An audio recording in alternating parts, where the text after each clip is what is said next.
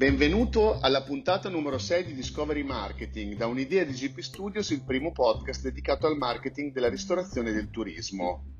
Bene, parliamo di delivery, tendenza o solida realtà? Beh, questo è un quesito al quale bisognerà dare una risposta, insomma, per capire se ha senso o no per un locale dedicarsi a questo tipo di business, ma direi di partire dai numeri che è sempre la cosa migliore. Nel 2019 abbiamo nel settore delivery quasi 600 milioni di euro di fatturato.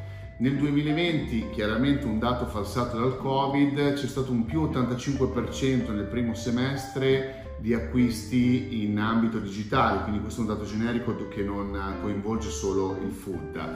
Eh, le stime del 2020 però sul, nell'ambito food and beverage ci dicono che arriveremo a circa 700 milioni di euro di fatturato. Di questo poco meno del 20% gira sulle maggiori piattaforme che fanno poi parte del gruppo Asso Delivery che sono Just Eat, Glovo, eh, Deliveroo, Social Food, Uber Eats, eccetera. La previsione, quindi questo primo dato ci indica che c'è grande spazio di manovra. La previsione per i prossimi tre anni è quella di una crescita di circa un 35-40% con un raggiungimento di quasi un miliardo di euro di fatturato di cibo, eh, come dire, servito con questa modalità.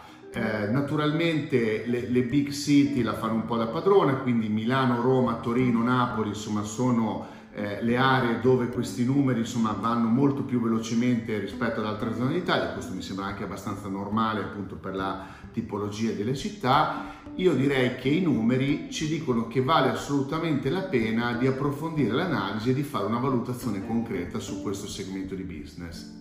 Bene, analizziamo quindi in dettaglio se è un buon business sul quale concentrarsi e investire per il tuo locale. Tu hai un ristorante, una pizzeria, una trattoria, una tavola calda. Partiamo dalla domanda chiave, che cosa devo analizzare? Quindi, prima di tutto il contesto, dove sei, quindi sei in una città, sei in provincia, sei vicino a una ottima logistica in termini di rete di strade, sei in un centro commerciale, quindi il dove sei è fondamentale. Poi chi sei, qual è la tua identità, eh, qual è l'offerta, chi c'è intorno a te, poi lo riprenderemo il tema della concorrenza, ma in termini identitari, cioè il perché ti scelgono, è fondamentale per capire eh, assolutamente se ha senso o no approfondire l'analisi. Poi c'è il tema della moda, no? in questo momento storico il delivery è anche di gran moda per un motivo molto semplice. Tutti i grandi chef durante il lockdown e anche chi ha continuato dopo e ha evoluto la formula si sono concentrati su questo, quindi diciamo che il delivery è anche diventato griffato in qualche modo e questo naturalmente spinge i consumi, spinge anche le persone ad avvicinarsi, ma tu ricorda che sei un imprenditore indipendente più o meno noto nella tua zona e che potresti avere anche una formula talmente eh, come dire, varia no? e commerciale che non è detto che poi abbia tutto questo appeal per funzionare in tema di delivery. Poi cosa bisogna tenere conto? Dell'offerta in termini del tuo menu. Per il delivery cambia? È la stessa? Dobbiamo fare un'analisi. Quali sono le ricette più adatte al trasporto, cioè al non consumo in loco? Perché se prima di questo periodo non avevi mai concentrato le tue energie sul delivery, oggi tu ti trovi ad avere un menu che è pensato, quindi una ricettazione, quindi una preparazione dei, dei tuoi piatti pensata per produzione, servizio, quindi parliamo di 30-60 secondi di tempo, consumo è chiaro che devi tenere conto prima di tutto, quindi nel delivery, rispetto alla tua offerta attuale, se decidessi di non cambiarla o, di non, eh, come dire, apportare particolari modifiche, prima di tutto della temperatura, in particolar modo del caldo, ma anche del freddo se servi tipi di cibi crudi o cose di questo genere.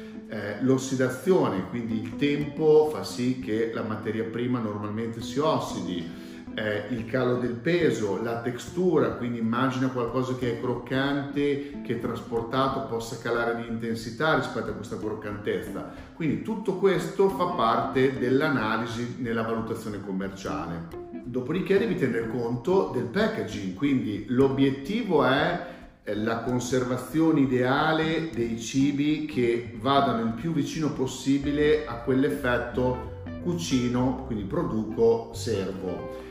Eh, il secondo tema, quindi che non si debbano alterare, il secondo tema è che deve fare marketing per te, quindi il packaging deve essere accattivante, trasmettere il tuo brand, portare il cliente a fare una sorta di, come usiamo dire nel marketing, che è molto figo, una call to action, quindi a fare delle cose, per cui potresti avere impresso un QR code che può scaricare dei contenuti, aggiungere dei materiali di comunicazione rispetto a questo packaging che naturalmente tutto ha un costo. E quindi arriviamo al tema del prezzo. Eh, sappiamo che demandare il servizio di trasporto a una delle piattaforme più famose, che quindi questo poi è tutto il tema dell'outsourcing, ci in, impiega denaro per un'incidenza che va dal 22 al 35%, questo è il range, ma non c'è solo questo, ehm, c'è anche tutto quello che è l'incidenza del packaging stesso. È vero che tu al ristorante hai il coperto,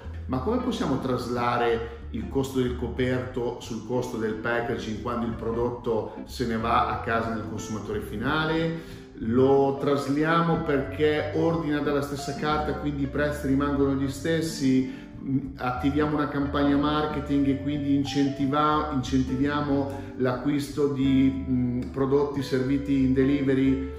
Su questo c'è da fare un ragionamento perché è chiaro che eh, collegandoci anche al tema dell'outsourcing, se io mi appoggio a una piattaforma, di fatto fanno tutto loro. Io sono uno dei tanti, ipotizziamo che io faccia cucina messicana, ho un'identità abbastanza forte, il cliente ordina dalla piattaforma perché stasera voglia di messicano, se il mio cibo è buono, so quali sono i miei costi, se mi va bene mi posiziono. Potrei anche pensare che per me è un'azione di marketing per cominciare a fidelizzare e fare scouting di nuova clientela ma potrei anche ipotizzare che la mia struttura è così ben organizzata eh, che posso decidere di dedicare persone del mio team a fare questo servizio, chiaramente con tutto l'adeguamento alla normativa vigente, quindi alla normativa sanitaria, alla normativa che regolamenta appunto il trasporto delle merci, eccetera. Quindi su questo insomma c'è da fare la valutazione più importante, cioè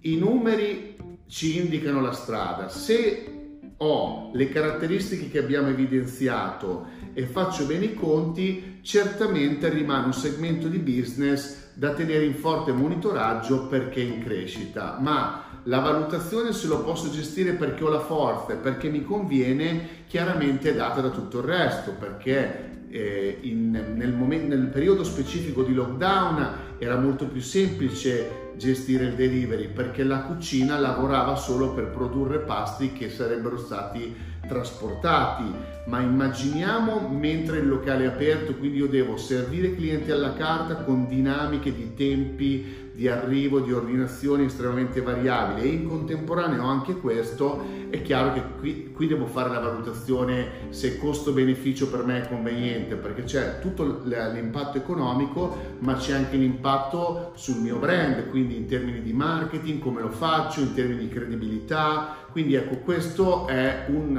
un tema sul quale insomma torneremo nuovamente perché il delivery è in forte evoluzione.